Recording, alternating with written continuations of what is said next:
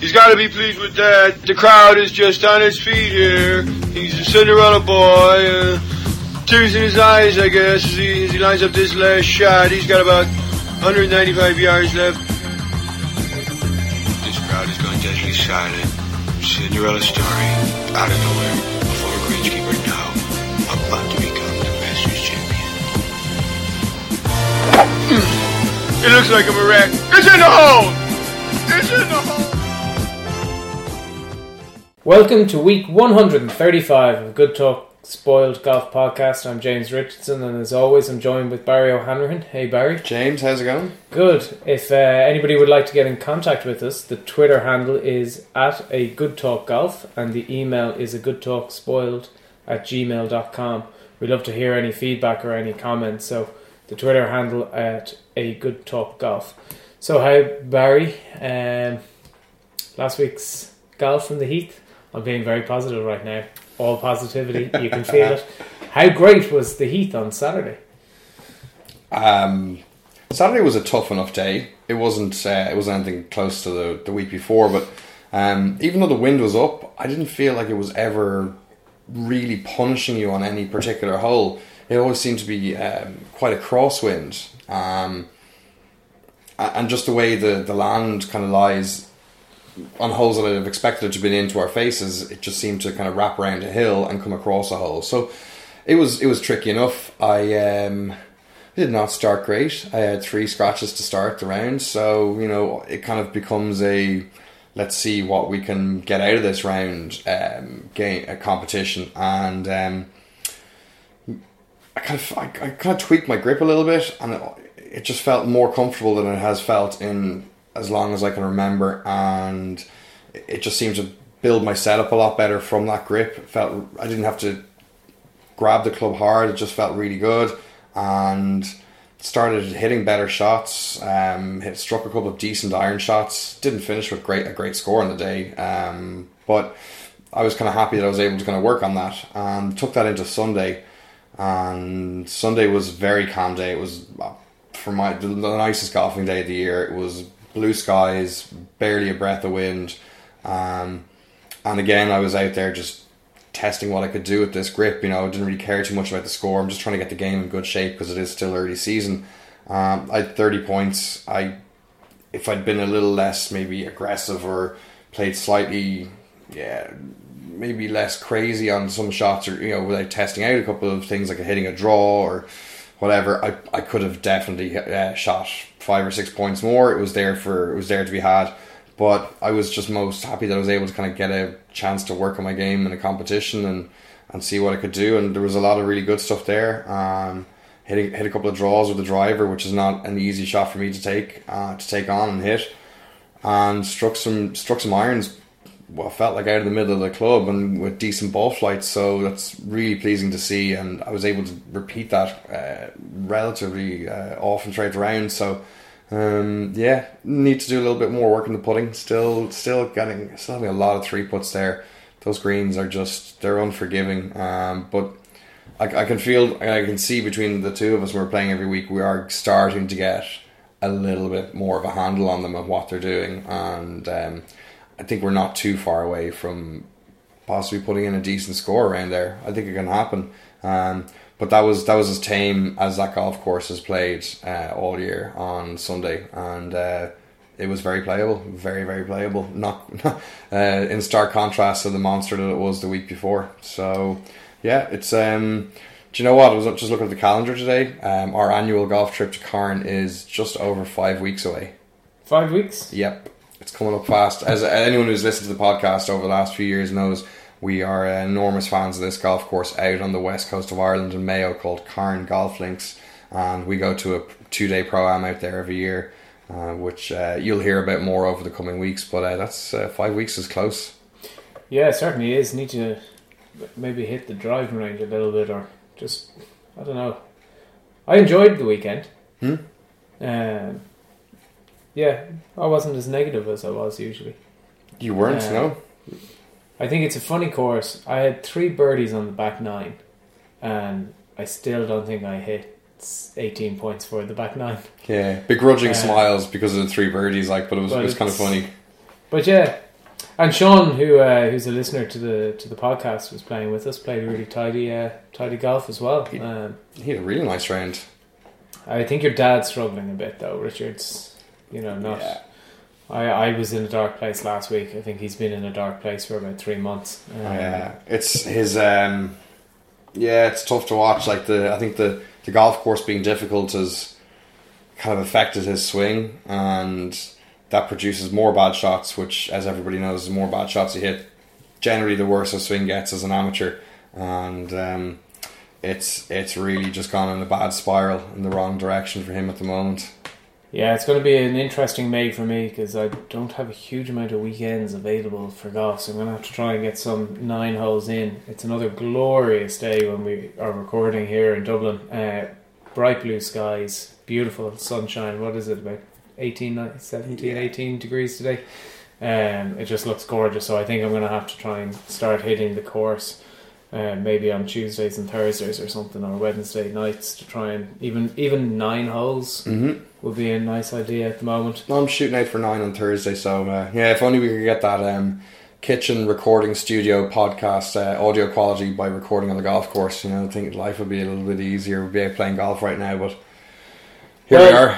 Yeah, so let us know how you guys are getting on. At a good talk golf is the uh, Twitter handle, and uh, looking back, I suppose, on a few of the news items this week. Um, Rory, who of course is completely and utterly unconnected with any um, any uh, manufacturer at the moment, uh, is kind of moving around a little bit. Um, and uh, Barry, he's uh, trying out a few new golf equipment for this week, perhaps. Yeah, he, he was kind of seeding some TaylorMade stuff through his Instagram and just announced there this afternoon, um, not not only an hour ago after I'd completed the agenda and didn't have it in the agenda, he signed for TaylorMade. Ah. So, um, not too many details on the. Sure, we'd never get many of the details and the ins and outs of the contract, but he's uh, yeah he's a TaylorMade equipment player. He still retains the Nike clothing uh, deal that he had in place.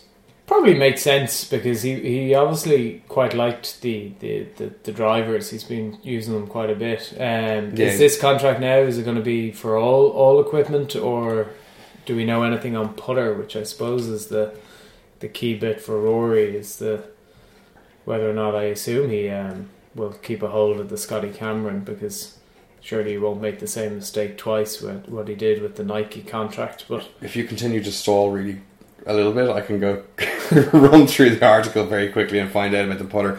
It would make sense for him to no, no. There's a TaylorMade Spider Rossa with roars um, Oh. stuck on the bottom of it. So that's the the one that's been very successfully used by Jason Day, Dustin Johnson, Jon Rahm. It's uh, it's the the hot putter on tour, and they all seem to love it. It works quite well. Well, maybe he has a uh, maybe it's one of the clauses that if he enjoys playing with it, he can. If he doesn't, he can move around a bit. But It would be wise Yeah. to keep the Tiger Woods clause in the. Uh, well, certainly because that you know we know that he wanted to get rid of the, the, the Nike putter as quickly as he could. So, um, but that's it's it's a big uh, big announcement. Uh, so Rory is now with TaylorMade. Um, you know, it's uh, it's a big move by TaylorMade. Um, that's what three or four of the top five or six players now playing TaylorMade. Dusty Day, Rose, McIlroy. Yeah, Yes. as I said, they've got a lot of coverage, and you know, Adidas are trying to offload TaylorMade. They bought, you know, sell them to the market, and certainly having Rory on board makes that a more sellable company. And they're you know fighting flagging sales, and you know nobody was biting at probably one of the biggest equipment. It is the biggest equipment company in golf. Nobody was buying it, so there's something off there.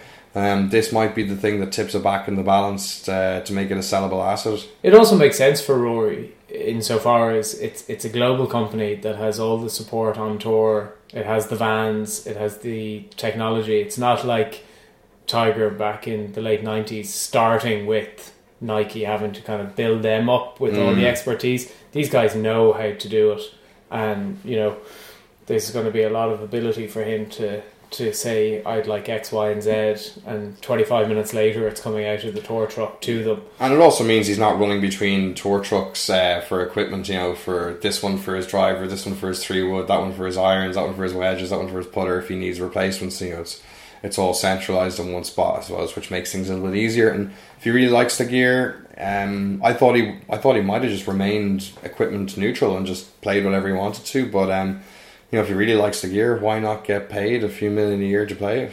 Yeah, well, look, uh, you know, it's it's it's interesting breaking news. Uh, so that's that's good. If we hear any more, we'll certainly talk about it next week. And if anybody hears anything at a good talk golf, John Daly Barry uh, won the first Champions Tour event, and uh, been Wins a long his one- time his one, yeah. Uh, well, yes, Yeah, not the not the one ever. uh, first time uh, for quite a few years uh, for Big John Daly to be in the winners' enclosure. It's amazing. He hasn't won since uh, 2004. It's 13 years. Like that's such a long time. But it shows what a great kind of brand he is in golf that he's remained so relevant and like really popular win. It's splashed all across all the major golf news outlets. Like, um, you know, cool win for Big John. Had a nice had a lead going down the stretch. Made bogey on the last three holes and still won by one shot, which is kind of a nice luxury to have. And um, Temperament was obviously good this week. There was no break of clubs, no clubs going in water, no sacking of caddies on the on the course. Do you know what? And he went. I think he was a two hundred to one starter for the week. So anybody who was on him, um, and a few were in the golf betting system uh, Facebook group I saw, and that's a seriously good punt to have for the week. Um, he, he there was gonna. I saw photos of it, a classy move he made. He, there was a an Arnold Palmer coloured umbrella on the 18th fairway, and he knelt down to kiss it on the way up the fairway to the you know to getting the win, which is Had he kind of- won by that stage? No, and that's a, that's, That's- the funny thing. That's, like that's a big bold move. Uh, like there was what there was a Masters and Arnold Palmer was ahead by one or two shots playing the 18th, and he hit his drive up the 18th, and one of his friends came out, you know, called him over and wished him, um, you know, said congratulations on your win, and Arnold accepted the congratulations, and lo and behold, didn't win, you know, so. You got to be careful about tempting fate and karma against you in those situations. But uh, it seems like Arnie made sure he got home okay and it didn't go against him. yeah, well, uh, it's it's interesting. Um, so let's look at I suppose last week's tournaments, and uh, the LPGA was at uh, the Citibanamex. Um, it was the match play tournament out in Mexico City. It was being played over the 600 and, uh, 6,804 yard par 72. And uh, unsurprisingly, a couple of South Koreans, an American, and a. Oh, no.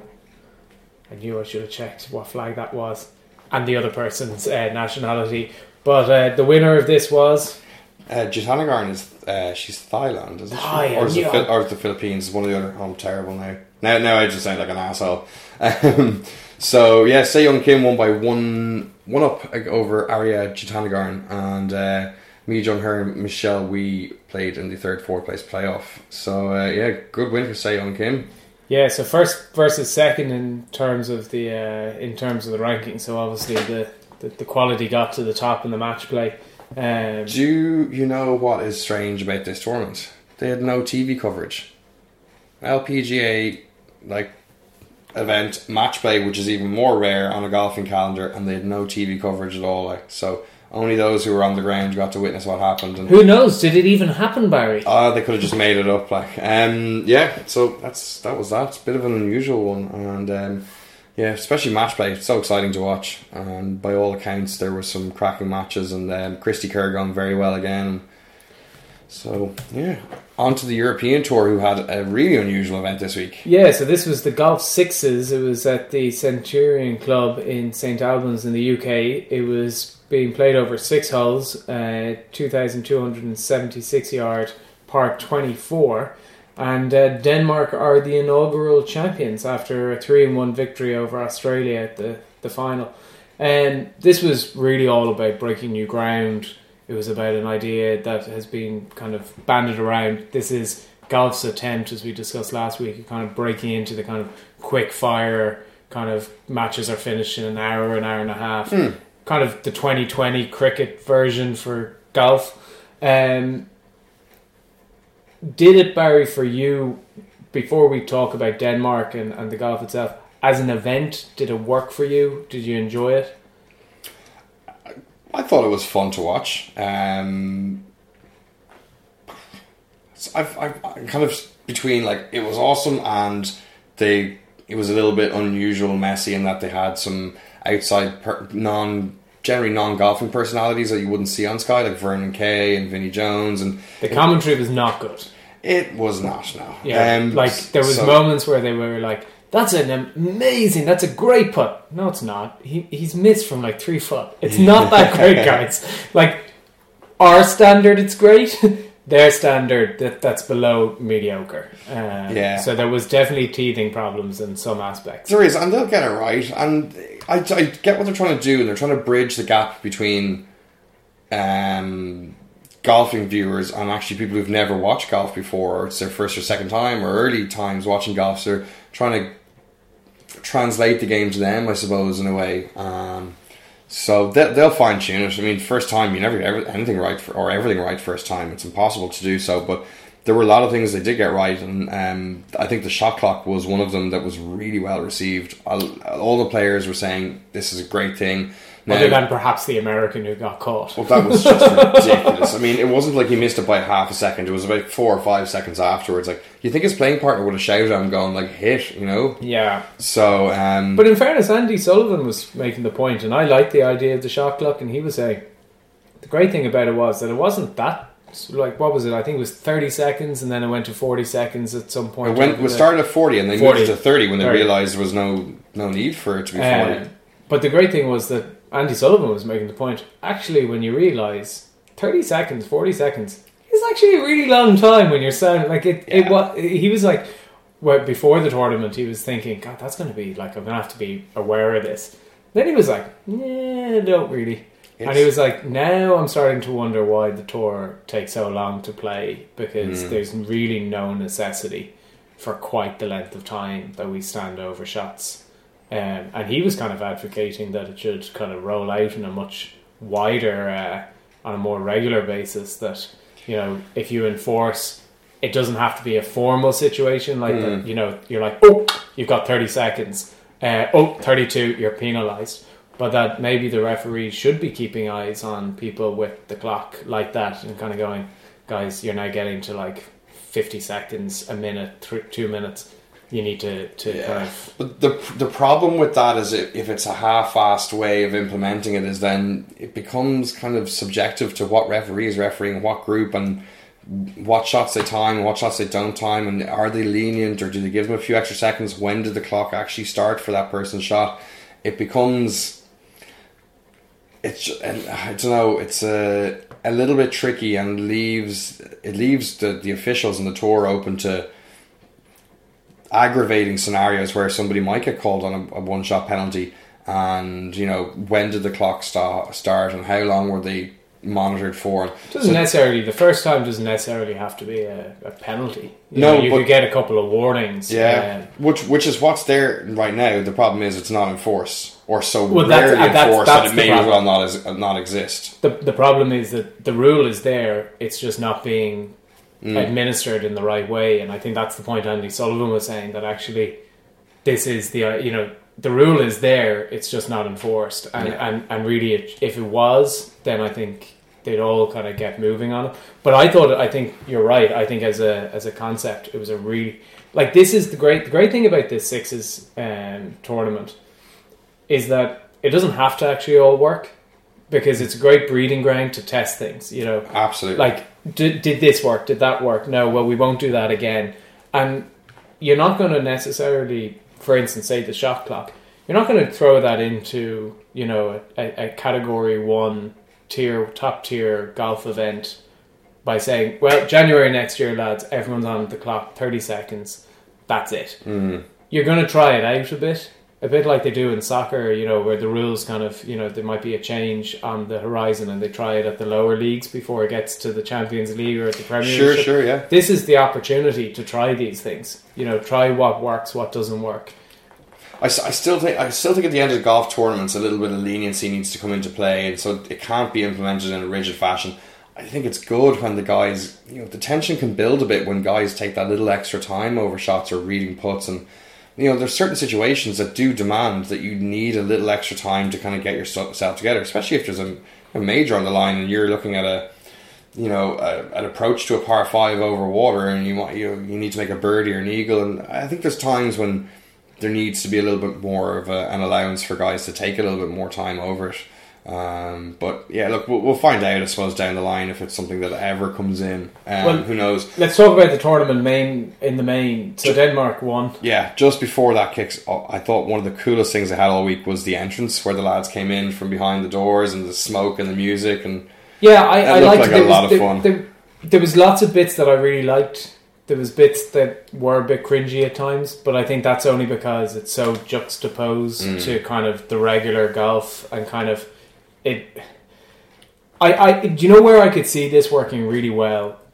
You could see it kind of at a nighttime course, you know, floodlit, that'd be amazing. you know, in the middle of a city where you could nearly have kind of say a Dubai where there is courses right in the middle of the city where you could get guys coming in from five o'clock after work, hundreds and hundreds of people, like Mm. really packed the place, grandstands on basically lining all the holes, and even if you know they weren't par fours, par threes, par you know that a lot of it was kind of drivable par fours or Yeah. you know that I can see it nearly kind of going that way that it could become a a kind of a, a nighttime thing in, in the cities in big cities like London or Dublin or or Paris or Dubai And you could, yeah, it could be a one a one night event which Mm. could last for four four and a half hours. You know, like a, a an NFL game could a game can easily last that length of time. Um, cricket games will last that long. Baseball games will last that long. So if you anywhere between three and four hours is a pretty sweet amount of time for from, night for, for the start to the end of the tournament Yeah. it's ideal Oh, it's yeah. absolutely ideal and I can see you know if you had even if you had three holes Mm. you know, and you you played the three holes twice, that's your six.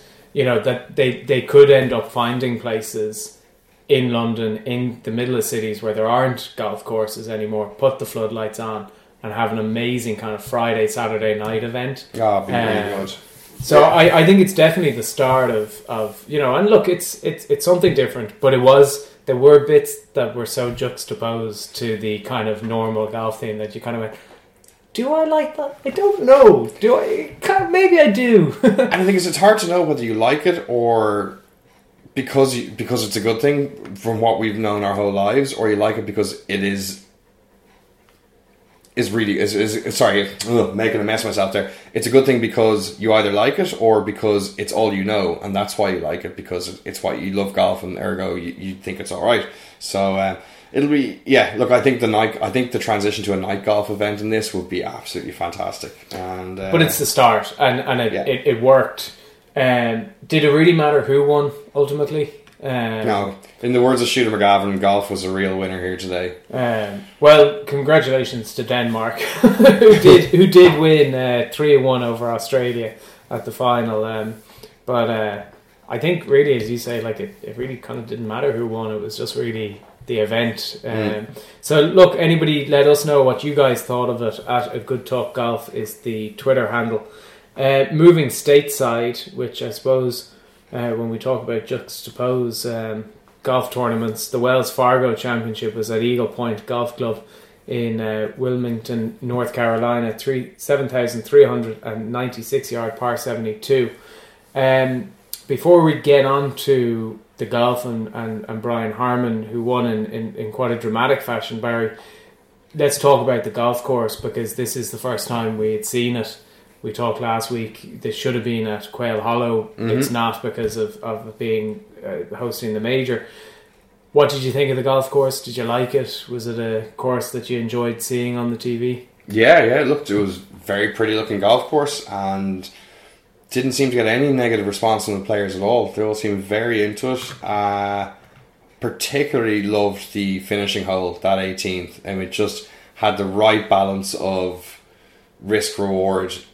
You you could like it, it, it was right on the you know not right on the edge for going for it. Um, for for some play well sorry most players could get it in two and that was the cool thing so the, the tournament was in the balance all the way to the end and you know we we'll get on to what Brian Harman did in a while but yeah I thought it was a, a really cool kind of cameo appearance from this golf course and um, seemed to go down very successfully and it might it might get another tournament in the future um, it, it should do it, it really it, it, it hosted a very good event Well, let's look at the tournament then in the main. So, as you say, Brian Harman won at uh, 10 under. He had rounds 71, 69, 70, 68.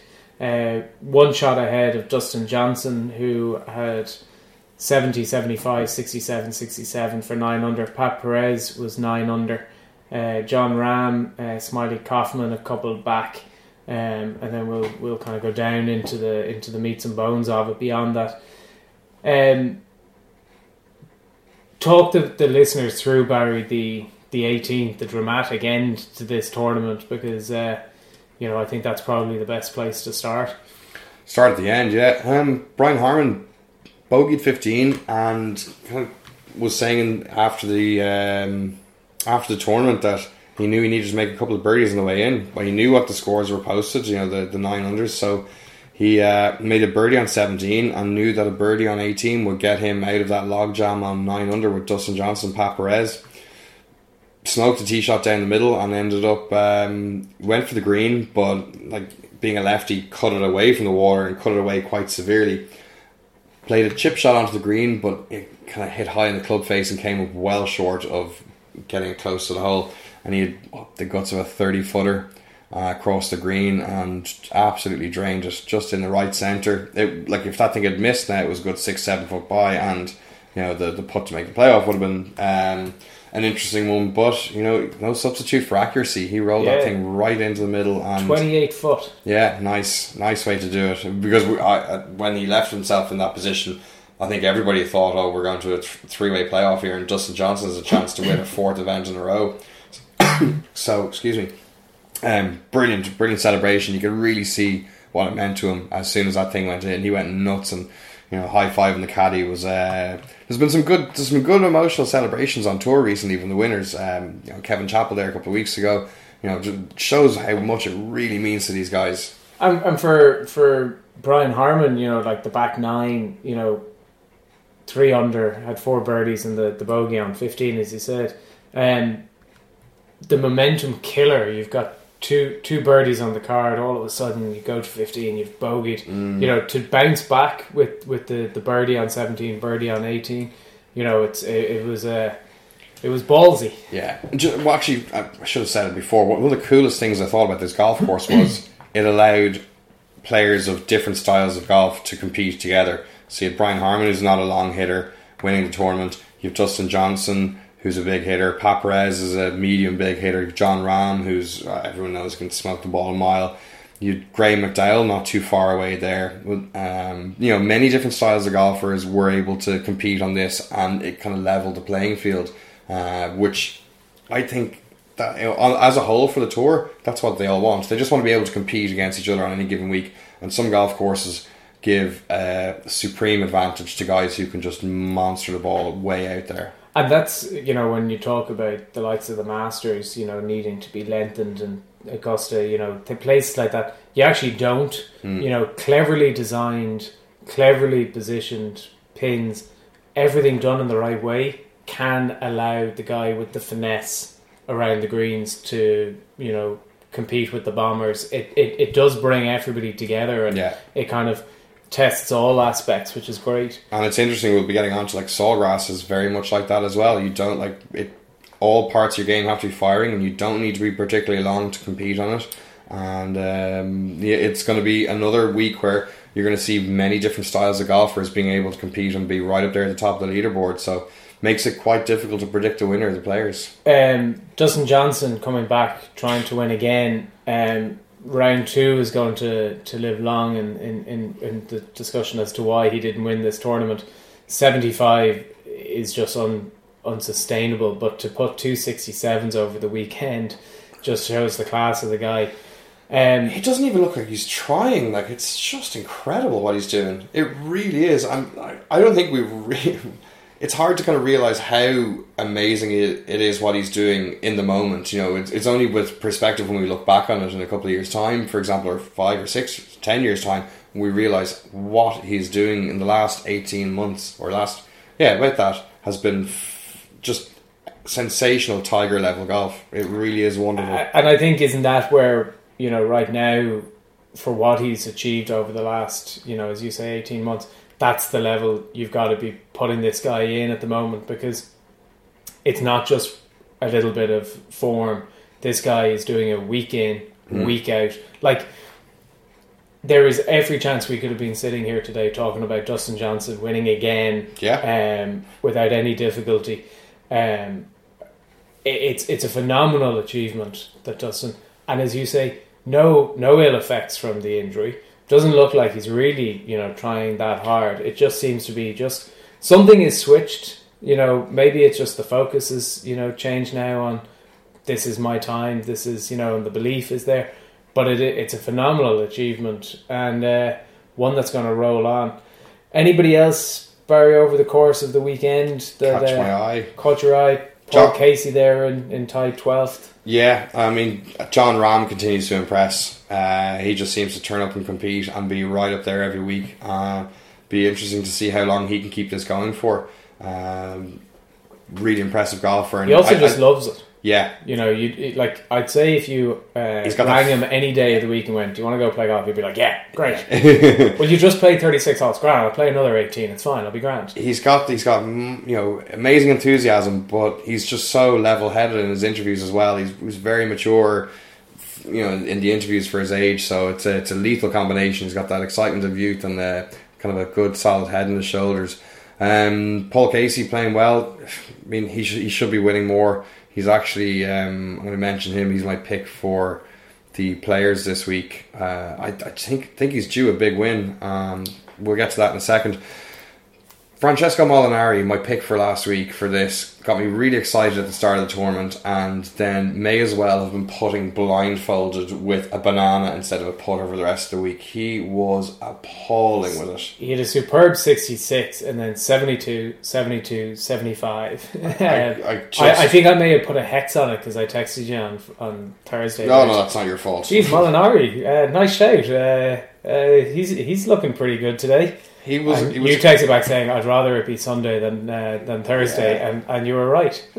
just tremendously disappointing week with the putter. Um, he's I don't know. He's always struggled with it. It's um, uh, it- it's it looks like it's going to be a tough thing for him to win on the uh, PGA Tour because it's he's always struggled to to win the amount of events that he should have on the European Tour. So and the PGA Tour is a higher standard. He just that's you cannot put that poorly and win on uh, win over on the PGA Tour. It just does, or, or on any tour for that matter of fact. He's uh, his ball striking is pretty solid at the moment, so it's very good. So and most of the time we talk about you can't have the, the kind of the 74, 75s and expect to compete unless you're Dustin Johnson. Um, similarly to Shane Lowry, you know, 75 from the first day, 70, 68, 72, got back to, to Mhm. tie 24th. Those one bad rounds, same with Seamus Power, if we look at the Irish perspective for the moment, you know, those one bad rounds is, is eh, at the moment the difference between yeah, you know, really competing and, and finding yourself a kind of 25, 30, 35 in the field.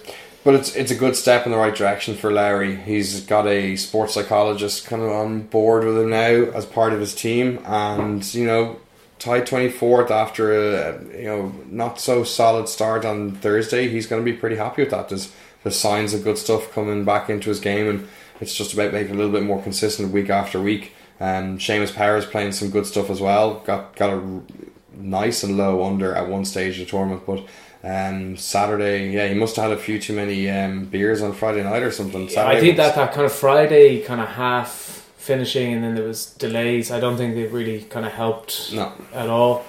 Uh, well, I suppose, look, Brian Harman won. Uh, congratulations to him. I suppose we're going to be talking about Dustin Johnson in a minute.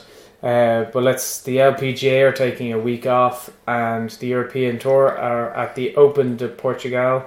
Um, it's going to be played over the 7,419 yard par 72. It's a uh, dual ranking event with the Challenge Tour, and uh, you know it's it's it's definitely a kind of a second second rate field uh, for this event because of the Players Championship at TPC Sawgrass. But yeah. let's few- have a look at the field. A few names you definitely recognise. Um, just we'll go through the top few in the betting. Ri- Ricardo Gouveia is the leader, market leader at fourteen to one. Um, he's local and has played this course numerous times throughout his life. So uh, for obvious reasons, playing well and having that little advantage over the rest of the field, he's the favourite. Trevor Fisher Jr. is 18 to 1, Ricardo Santos is 22 to 1, Max Orrin 25 to 1 alongside Paul Lawrie. Pep Angles is 28 to 1 alongside Marcus Kinhult. Aaron Rai 30 to 1 and at 33 to 1 you have Justin Walters, Borja Virto and Matthew Pavon. The rest of the field are 40 to 1 out, including names like Oliver Fisher, Robert Rock, uh, Mikael Lundberg. So yeah, certainly the uh, the bottom end of the European tour, but with the full complement of challenge tour guys, like because this is a big event for them at that level. Yeah, it's tough when you see the likes of Robert Rock's name, Oliver Fisher down at this event. Like you know, it's it's not the kind of tournaments that I think these guys want to be at. But let's. No, but you know, it's a chance to win. It is, So and don't don't uh, look a gift horse in the mouth. it's. Uh, let's look at the, the the main tournament this week. I think the unofficial fifth major, the Players Championship at TPC Sawgrass over in Florida. 7,189 yard par 72. Jason Day is defending. And uh, it's a TPC Sawgrass course that we should all be very, very familiar with. Um, however, yeah, since uh, Jason Day picked up the trophy, they pretty much ripped the course apart. I think they possibly had the diggers out on the greens after the last group had passed through last year. That's how intent they were on getting this done. And you know, there's a I, I must tweet the link out. There's a really good kind of uh, presentation of what they've done to the course on the PGA Tour website. But in brief, they have relayed all 18 greens. They have redesigned and rebuilt the comp- green complexes on the sixth, seventh, and twelfth holes, and the twelfth hole's been turned from a short par four into a nice drivable par four that looks to be really exciting. Water on the left of the green, little tiny little pop bunker to the back right of the green, and you know playing it as a layup hole is not easy either. There's a bunker all the way along the left side of the fairway. The fairway is quite narrow, and it's supposed to be quite undulating as well, which will make your layup unpredictable in terms of what lie you're going to get going into that green. So they really are asking the guys to have a go at this green, and it'll it'll yield lots more birdies, but it'll yield some disasters and a lot of drama as well. So you know we all know how great it is to look up drivable par fours. We see that really brilliant one in Riviera every year, and it's uh, it's a really cool addition to a brilliant golf course that we're very familiar with. Uh, I, I would recommend anybody you, you definitely have to do the link because there's a uh, there's a great half and half uh, where you can pull across for the Mhm. twelfth and you can see the before and the after side by side um, and it kind of just gives a very clear example of quite how different it is Oh yeah, um, and there's a lot there's a lot of changes done. Like they put a lake in between the sixth and the seventh, I think as well, which is it's not totally in play, but it just changes things a lot. They've ripped out loads of trees to make it more spectator friendly, and uh, the, the it's still Bermuda grass greens, but they've put in TifEagle Bermuda, which is a lot more hardy and resistant to heat. So uh, because it's a because it's such a played golf course throughout the year, they needed something to manage all that to be able to cope with all the traffic on it. So. Um, you know they, they seem to do things uh, right at Sawgrass. They it's one of the most controllable golf courses in the world in terms of what they they say we want the winning score at eight nine under. You know most of the time they get it at eight nine under. So um, they might not quite have a full handle on this year, being the first year. Um, but it'll be interesting to watch. And uh, I was talking to Steve Bamford on the Golf Betting System podcast yesterday. He was saying that when you lay down new greens, they tend to be a bit firmer than greens have been there for a while. So might be a little bit trickier to hit the green, hit you know the same high levels of greens in regulation this year as it would have been last year. Well, the, the great thing for this tournament is that really eh, we don't know how it's going to ultimately Mm. play, and it is a risk and reward back nine, like you were saying, compared to any other year. You know, there's lots of par fives, there's lots of opportunities. You know, big numbers could go in, and it's going to come down to the guy who's willing to make the big shot at the big time. Let's look at the field, I suppose, at the moment. Dustin Johnson, unsurprising, is uh, 13 to 2. Uh, favourite Rory, 9 to 1. Jordan Spieth, uh, 12 to 1. Sergio, 16 to 1. Rickie Fowler, 18 to 1 with Jon Rahm. Jason Day, Matsuyama, 20 to 1. Justin Rose, Justin Thomas, 22, 28. Henrik Stenson, 30. Brooks Koepka 33, Paul Casey and Adam Scott 35, Matt Kuchar, Molinari 45 to 1, and then we can go out further in a minute. It's a deep Um, field. It's a big, big field and, and a lot of big, big names. Um, eight places um, With Paddy with Power, Paddy Power this Yeah. week. Um, they're slightly shorter on some odds on players. So you know, if you want your eight places, brilliant place to. Obviously, it's the perfect place to go. You might, you know, if you want slightly, you know, better odds on your golfer, uh, but we're willing to accept lesser places. There are bookies out there offering better odds on your golfer. Um, in in a lot of cases there, so it's whatever you're looking for. It's a it's a buyer's market this week. So while it's not the it's not a major, we usually talk at the majors uh, about the attributes that people need. What kind of attributes do you think is going to be required this week at the players, subject to what we think the course may or may not do? Um, in terms of yeah, what is needed this week, I think you need to be a very good strategist. Uh, we saw what Jason Day did last year. He uses two iron a lot to get himself around here. It's um, it's not a golf course that you can bludgeon your way to death. You know, just smashing driver out there. The fairway's really narrow in from three hundred yards on, so it's a real strategist golf course. You know, put yourself in the right place to attack the very small greens here. They've increased the size of the greens a little bit, but by and large they are small, and the pins will be in sections. So you will give give yourself birdie chances if you're hitting good, accurate iron shots, but that's not going to happen unless you're putting yourself in position or sorry, keeping yourself out of trouble off the tee. So it's really a course to think your way around and strategize your way around. It will allow golfers of all, all types of golfers to compete on it.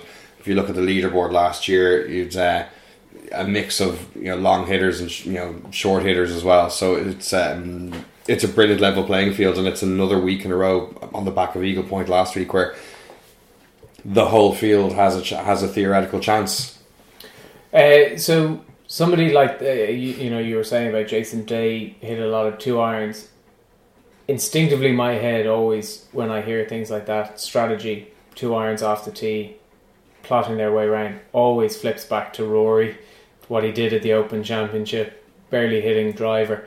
Is he the kind of player uh, that that you know? Like it's hard. It, it, every every big tournament like this is now getting harder and harder because you can make the call for so many.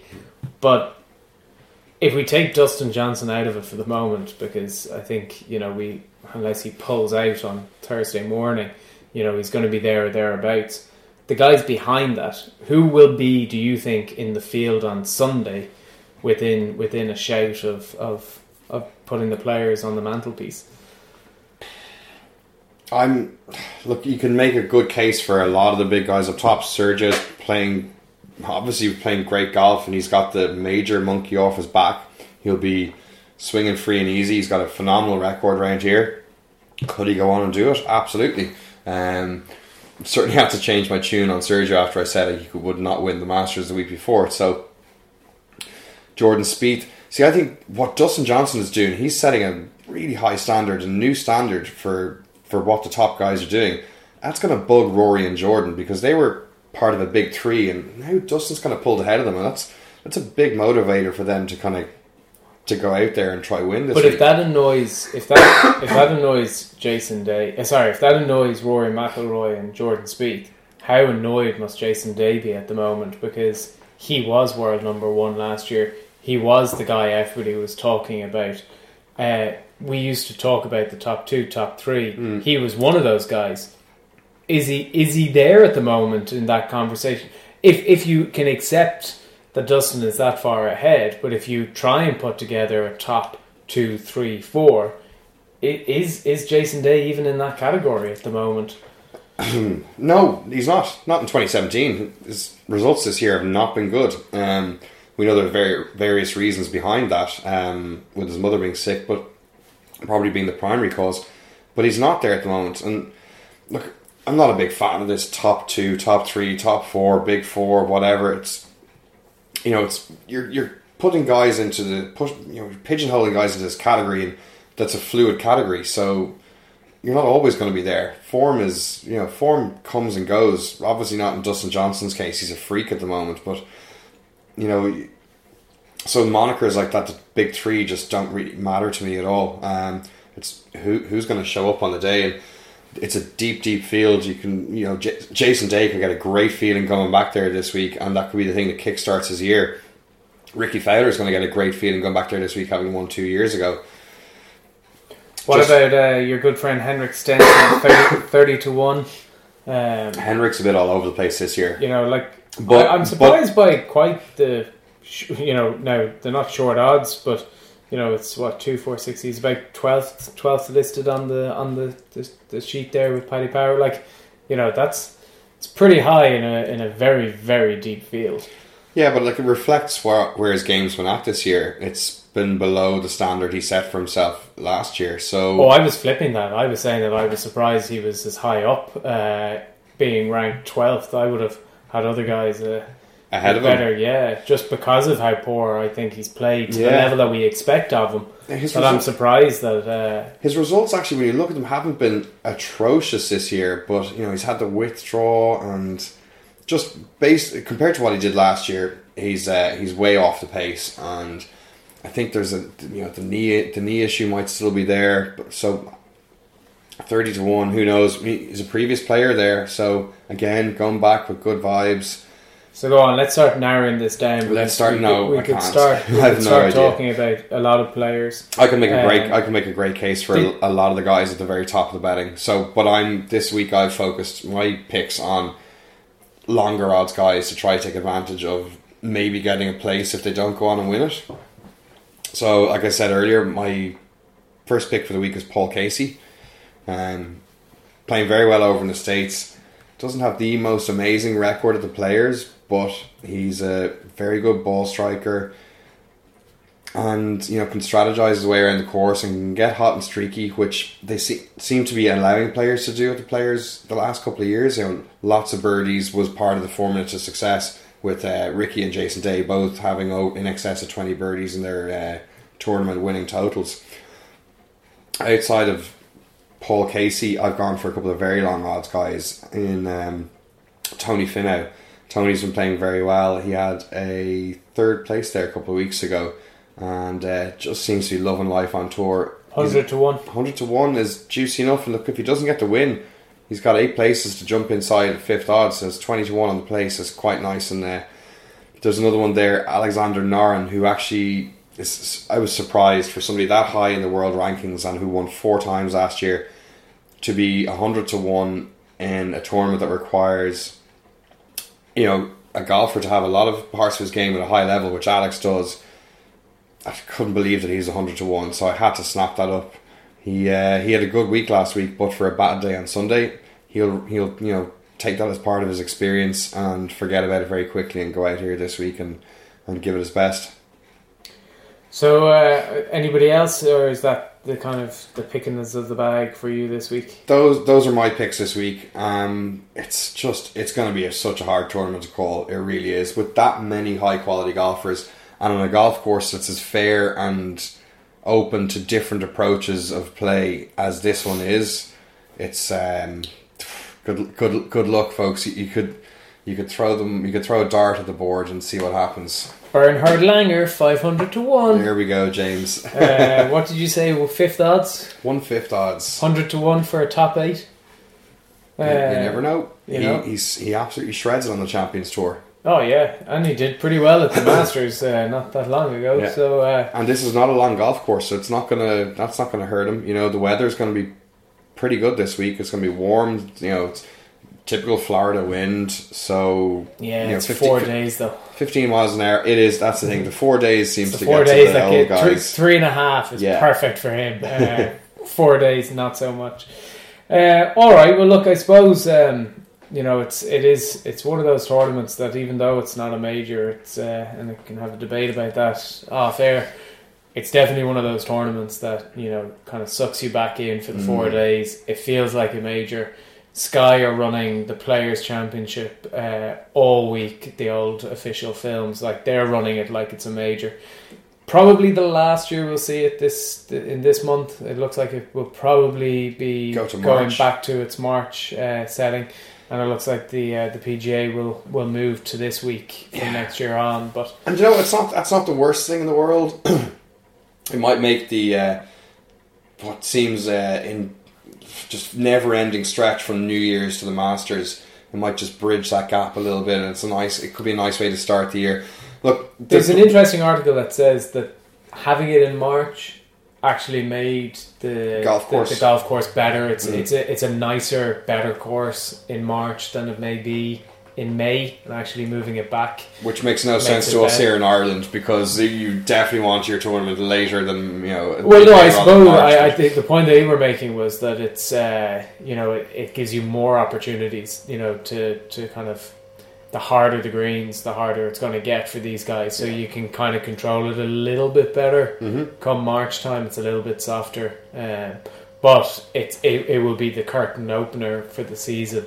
Uh, this is a part of the big schedule reshift for Mm. next year that, that that's being discussed. Look, I think the great thing about this tournament is it seems to deliver a really exciting, dramatic finish um, year on year. So I'm looking forward to it doing it one more time come this Sunday evening. And we have uh, we have the seventeenth, which always brings a lot of uh, uh, heartache and a lot of lot of enjoyment. Uh, I, I don't know what it must feel like to stand on that tee on a Sunday uh, in the last group with the chance to win it, and thinking that is a pretty narrow green, and there's not a lot of bailout either side. It's not. Oh wait, there's none. it's not that small. Like it's not enormous, but it's not that small. But I'd say on Sunday it looks like a Out of ten balls, how many do you reckon you get on the green on that on that hole? on a Sunday with the No, no, on the just, line. just, no. I'll be fair to you and say, just like what, what does it play? Oh, it's only what like a one thirty. Okay, so one thirty over water, ten balls. How many do you reckon you get on? half.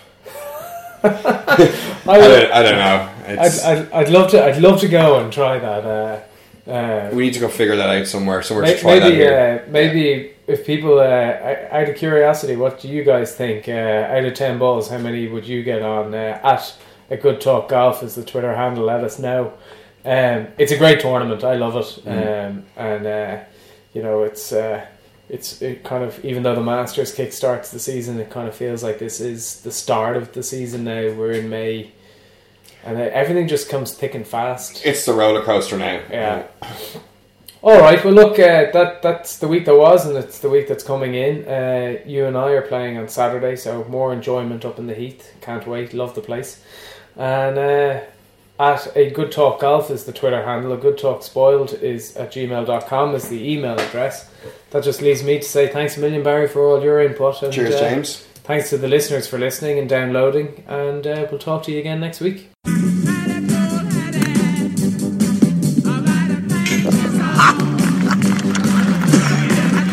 Five iron, huh? Well, you're fine. Bye bye.